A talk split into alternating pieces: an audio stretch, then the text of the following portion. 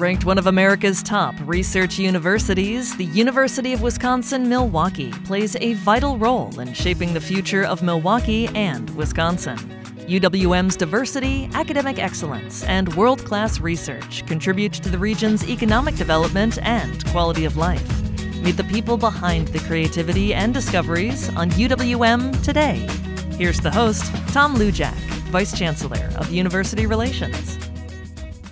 Every year, about a million people with serious mental health issues are arrested in this country, many of them on misdemeanor charges. Once they're taken into custody, research shows that individuals with serious mental illness are more likely to receive jail time than others arrested for the same crimes. On this edition of UWM Today, we're going to talk about the situation impacting not only the mentally ill, but members of our justice system who are looking for better ways of dealing with the problem. Our guests are Amy Watson, a professor in UWM's Helen Bader School of Social Welfare, and with her, Mary Madden, the executive director of the National Alliance on Mental Illness of Southeastern Wisconsin. Amy, many of our listeners may remember a terrible situation that occurred back in 2014 when a Milwaukee police officer shot and killed Dontre Hamilton, a mentally ill man found sleeping on a park bench downtown. That officer was never charged. He did lose his job, though. What was the impact of that incident uh, as we talk about the plight facing mentally ill? Uh, the impact was really huge. And, uh, you know, unfortunately, we've had um, throughout the country a number of in- similar incidents occur since that time as well. Um, but really, it it had significant impacts on the, the police department in terms of calls for, for changes there. And I know that um, following that incident, there was a push to expand crisis intervention team training for officers there. Um, there was a lot of work looking at sort of some changes in policing practices. Um, Let's talk a little bit more about these crisis intervention training episodes that you referenced. Exactly what are we talking about? So, the crisis intervention team model is actually a broader model that includes a 40 hour training for officers. The idea being that you have officers that volunteer to take on the role. Um, and so you have the officers that are more interested in responding to mental health crisis that go on and get some specialist training. Then, when a mental health call is identified, they're the ones that are sent to that type of call. Um, and the training really um, covers signs and symptoms of mental illness, um, different medications. There's panels of family members and people with lived experience of mental illness that come in and talk to officers. So they have that opportunity to get to know people with mental illness at a time that they're not in crisis. And then there's significant time spent on learning de escalation skills and then practicing those skills in scenarios. Um, so it's really a 40 hour, pretty immersive experience. Um, and again, the, the, the model really is um, kind of prioritize having officers that want to take on that role. So they go back out, they keep their regular patrol role, but when a mental health identified call comes in, then they move into their CIT specialist role to respond to a call. And these are the officers that are just better prepared to provide a safe and compassionate response. They also tend to be more familiar with the available resources to be able to take some steps to connect people to care. Mary Madden, I want to bring you into the conversation. You've been an advocate for the rights of people with mental illness for a long time. What's the uh, Alliance on Mental Illness doing to work with people like Amy involved in this crisis intervention team training? Sure. Thank you so much, Tom. Um, well, NAMI uh, Waukesha and NAMI Greater Milwaukee uh, started doing crisis training in, in Southeast Wisconsin back in 2010. And of course, that's when um, we were two separate organizations. And uh, but we collaborated together to bring this uh, very important training um, here to our area.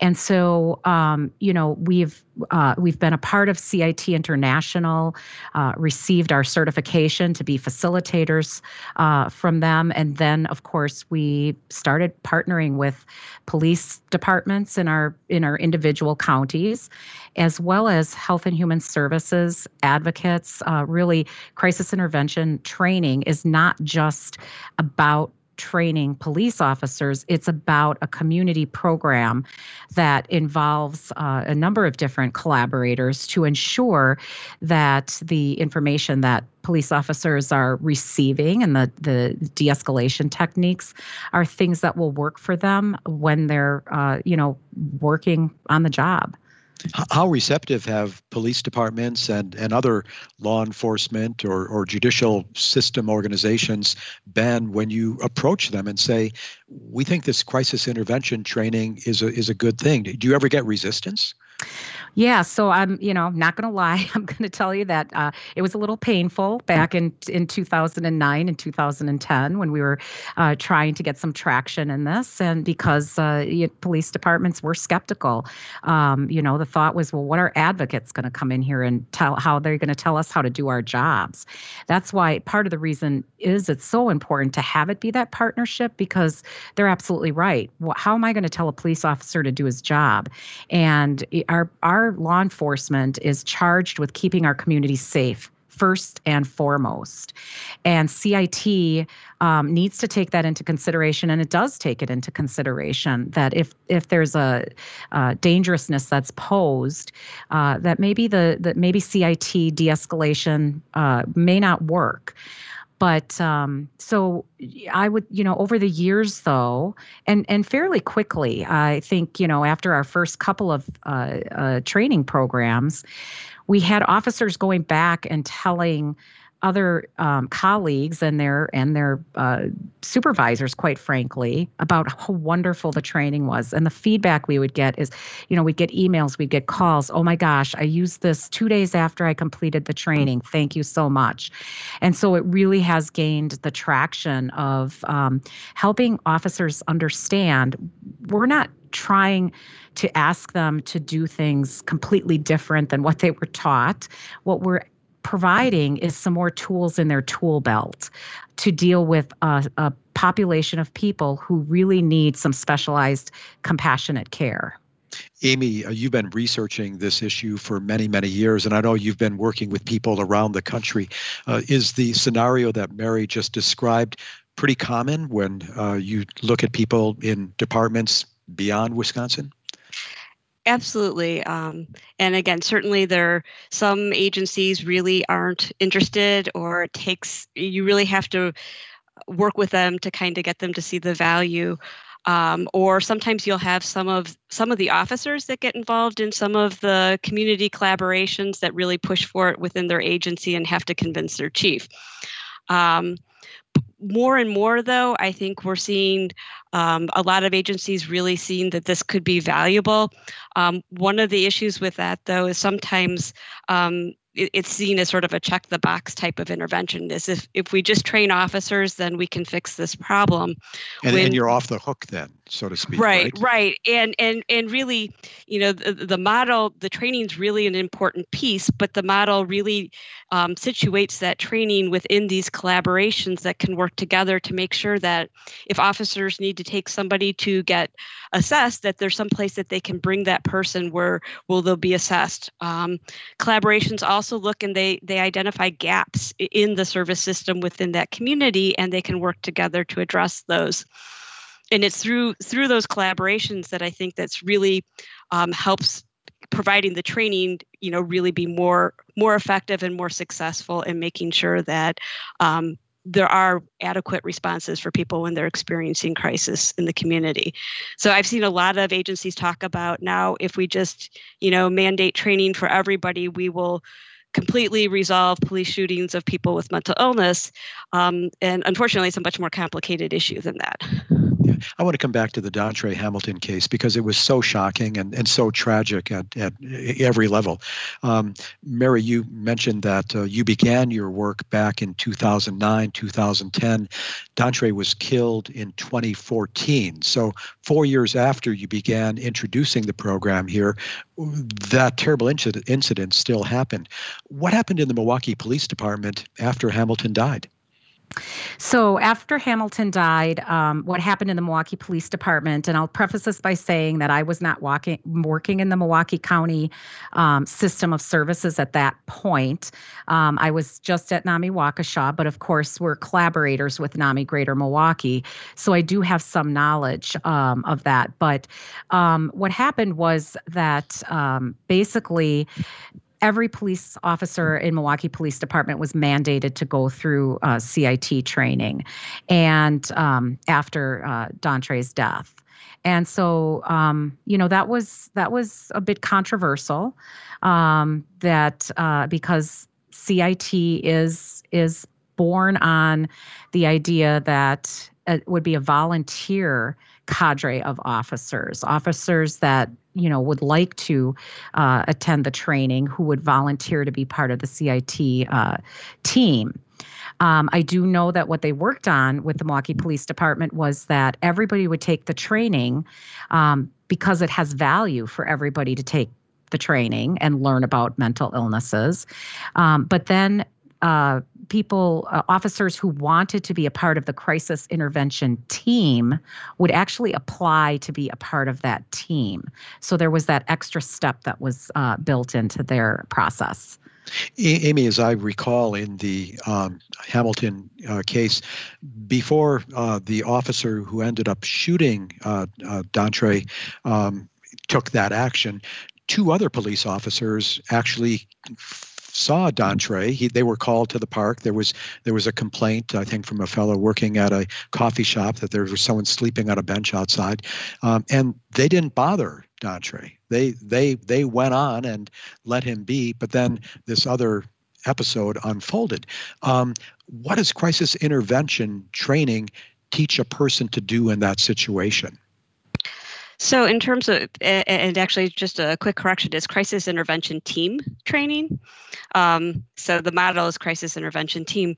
But, you know, really, CIT training would have an officer, um, you know, maintain some space um, and really be attentive to what might escalate a person or what might help them de escalate and really approach with that in mind.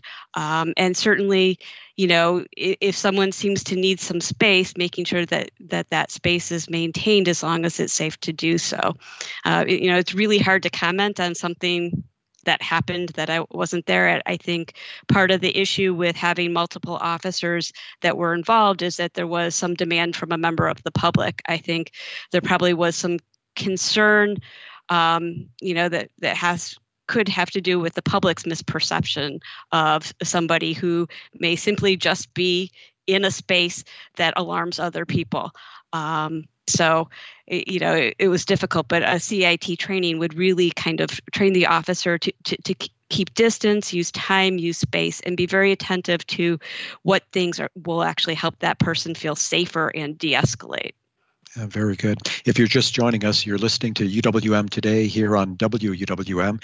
Good to have you with us this week. I'm Tom Luljak, and joining us in our virtual studio, still during this time of COVID, are Amy Watson. She's a professor of social work at UWM's Helen Bader School of Social Welfare, and Mary Madden. Mary is the executive director of the National Alliance on Mental Illness here in southeastern Wisconsin. Um, Amy, I'd like to come back to you and um, ask you a question that I suspect some of our listeners may be asking themselves.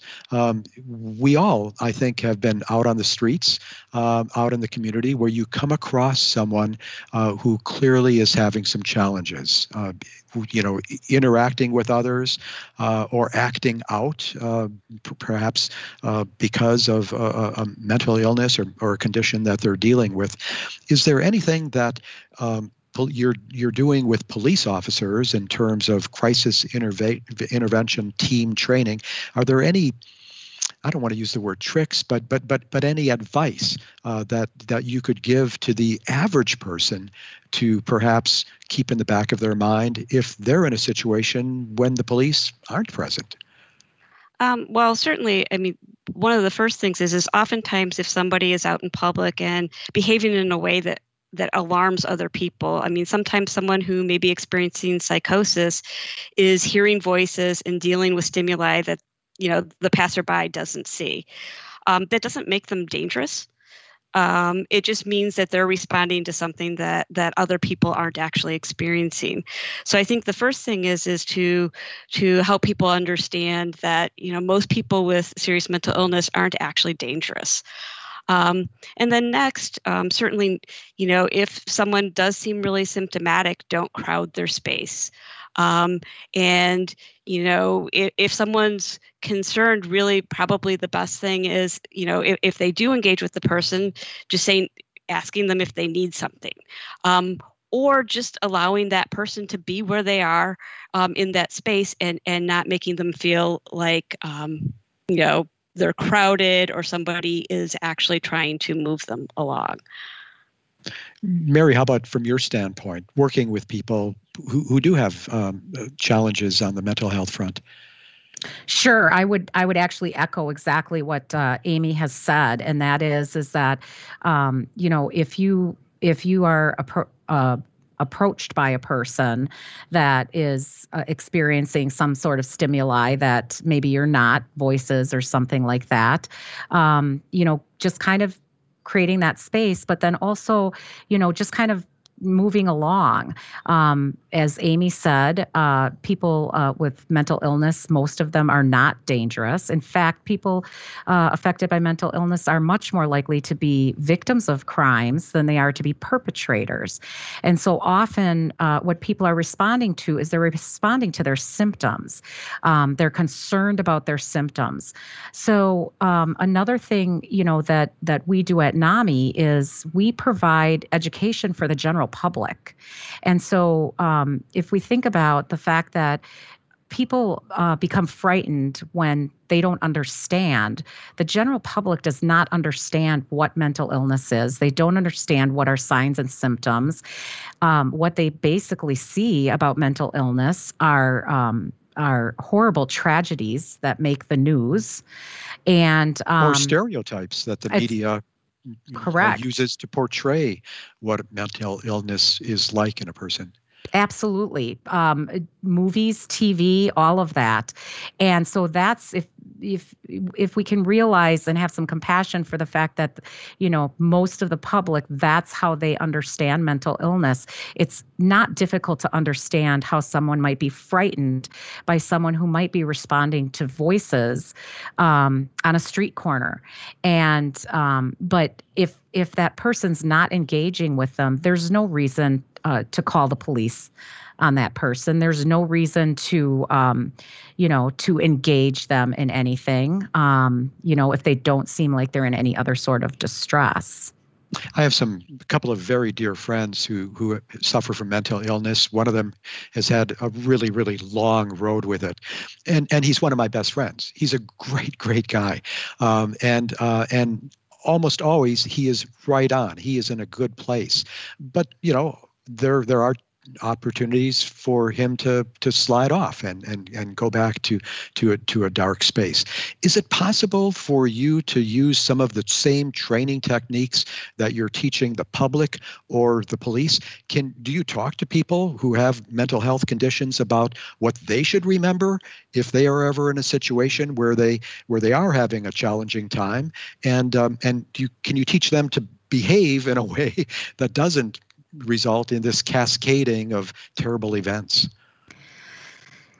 Well, it you know that's that's a complicated question um, because um, and it's uh, you know honestly, Tom, it's really hard for us to predict um, when somebody's going to have a mental health crisis, and so um, somebody could be uh, you know going along with their life, doing well in recovery, and then something could happen.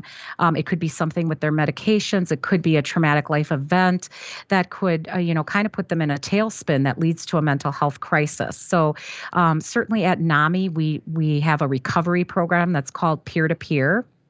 And what that program uh, does, that education class for an individual living with a mental health condition, is it helps them to understand their recovery, create a crisis plan um, and to know the warning signs when when they aren't doing so well and then to come up with a plan of action as to what what they should do when they start seeing this symptom in themselves or who their trusted loved one is who can say to them um, I, think you're not doing so well.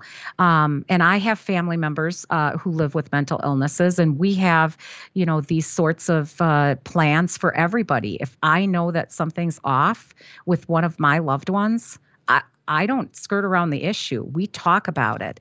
If I think somebody's one of my loved ones is uh, at risk of suicide, I don't ask questions like, "Do are you going to hurt yourself?" I say, "Are you thinking about taking your own life?" And that's really, um, you know, as a society, what we need to get to. We need to help people understand that there are simple questions that you can ask people um, who you interface with, who you love, uh, to help them to maintain good recovery and get that early intervention uh, if they are becoming ill. You know, it's really sad that so many of us are inhibited to have that conversation when you're dealing with mental illness. And yet, if somebody in your family has diabetes uh, and you could tell that their sugar levels, their insulin situation is not good, would you hold back and, and watch them fall over? Or, or someone with a heart condition, would you say, I really don't want to embarrass myself or them? Would I bring it up? Uh, you know, it's, it's crazy, so to speak, that we're, that we're not allowing uh, us to be honest with each other, right? It it really is. It's um, you know, stigma is a long-standing issue um, that uh, creates issues for uh, people wanting to seek treatment because really, who and even for parents seeking treatment with their children if they if they start to see some mental health issues because who wants their you know who wants their child to be labeled who wants people to think that they're you know quote unquote crazy because that's how uh, much of society still views people with mental illness and you know we're talking about decades of um, undoing of stigma that we have to uh, take care of. And, you know, one of the things that um, perpetuates it is, um, you know, just thinking about what people can expect for reimbursement for trying to get treatment. Um, you know, if you had a heart attack and went into the hospital, uh, the insurance company wouldn't be calling your doctors the next day saying, Get this guy out, get this guy out. When are you going to be done with this treatment? That is exactly what happens uh, yeah. when people are hospitalized for mental health conditions. And we talk to families all the time who say, well, how can I deal with this insurance company who's arguing with the doctors who want to keep my loved one in the hospital? You know, I have to apologize. I didn't mean to be disrespectful in any way by using the term crazy, but but you know, it's not meant that way. It's just part of the vernacular that that we use without trying to stigmatize anyone. Absolutely, Tom. And I, I, will tell you that you know if you're if you're using crazy to refer to a person, then it's a problem. But um, that's not the way that's not the way you used it. It's a situation. And it's yeah. exactly exactly.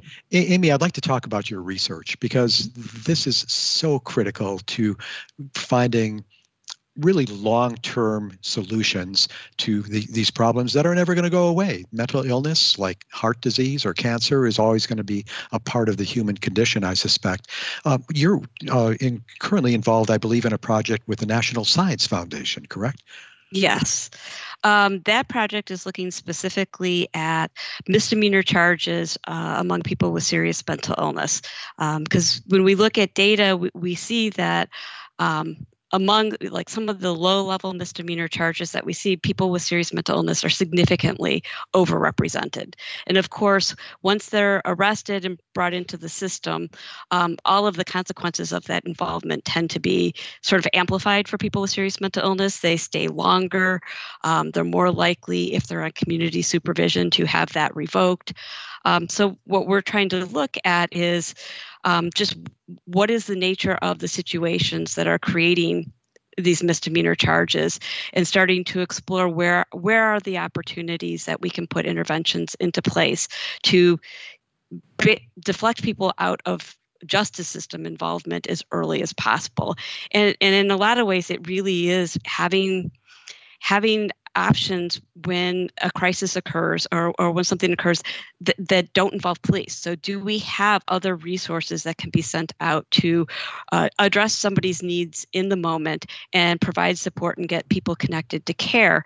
Um, and, and problem is that even in you know Milwaukee County has some of those resources. There are mobile crisis teams, um, but capacity is very limited. Um, so really, um, it's very they're not able to cover many of these situations that that um, result in these charges. So we're we're really trying to get that understanding. The project is actually located in New York City, in Atlanta, Georgia, Philadelphia, and Chicago. Um, I'm a recent transplant to Milwaukee, so um, I was previously in Chicago for a very long time. Um, but we're just trying to get a better understanding and hopefully generate some discussion in the field around additional opportunities to divert people away from the system. And you're also co-investigator on a NIH, a National Institute of Mental Health study. Uh, is that different from the one you're doing with NSF? Yes, I'm a co-investigator on a couple projects. Um, one of them is looking at a, a linkage system. So um, for people with serious mental illness that have had justice system involvement, um, they can agree to be part of a database that's secure so that if a police officer has contact with them and runs their name, what comes up is a flag that just says there's a mental health concern. Please call this number. And that number goes directly to a clinician who uh, has access to that person's you know information so they're able to assist the officer in figuring out how to resolve that contact but also then look at um, you know what needs to be done to re-engage that person in services. So that's a randomized controlled trial that um, we're about three quarters through recruitment. So we're really looking at if that has an impact on keeping people engaged in services, but also reducing arrests. You know, that, that research is so critical because because I suspect without good data, none of us will be able to make good decisions on how to deal with these situations, correct? Absolutely, absolutely. And and I've some of the work that I've done. Um, the project's not currently. We, we completed the project is looking at um, police encounters with people with mental illness. Um, it was in Chicago, but we also looked at the impact of CIT. Um, but one of the things that really came through in that project is just um, we heard this from officers as well as from people with mental illness is the need for additional services and improving service access. So people have something to access that isn't calling 911 and getting police um, when there is an issue, or if police do have contact with somebody, there is a, service, something short of either arrest or the emergency room, where they can connect people to care um, and where there'll actually be, you know, engagement and um, services that will help support that person in in the community. Mary, just a minute left or so. Are you hopeful that uh, studies like the ones Amy are involved in will move society to make the right choices in terms of where the investment should be made? I absolutely am hopeful. And Tom, I've seen it um, in Waukesha County. Uh, we've redesigned psych services, and Milwaukee County right now uh, are is redesigning their psychiatric crisis services uh, as well. And so uh, I am hopeful. I know we will do better, um, and we have to do better. Well, this has been a fascinating conversation. Thank you both for the great work that you're doing in this area, and we'd love to have you on again as we see what the results of that that, that research that Amy is working on um, leads to. Uh, hopefully, positive change, uh, both here in Milwaukee and and far beyond. Thank you so much. Thank you. Thank Tom. you. Amy Watson, Professor of Social Work, and Mary Madden, Executive Director of the National Alliance on Mental Illness here in southeastern Wisconsin, our guest on this edition of UWM Today. Thanks for joining us. We'll see you next week at the same time. Take care, everybody. I'm Tom Luljak. You've been listening to UWM Today with host Tom Luljak, the weekly program where you get to meet the people behind one of America's top research universities, University of Wisconsin Milwaukee. Playing a vital role in shaping the future of Milwaukee and Wisconsin, UWM's diversity, academic excellence, and world class research contribute to the region's economic development and quality of life. Learn more at uwm.edu.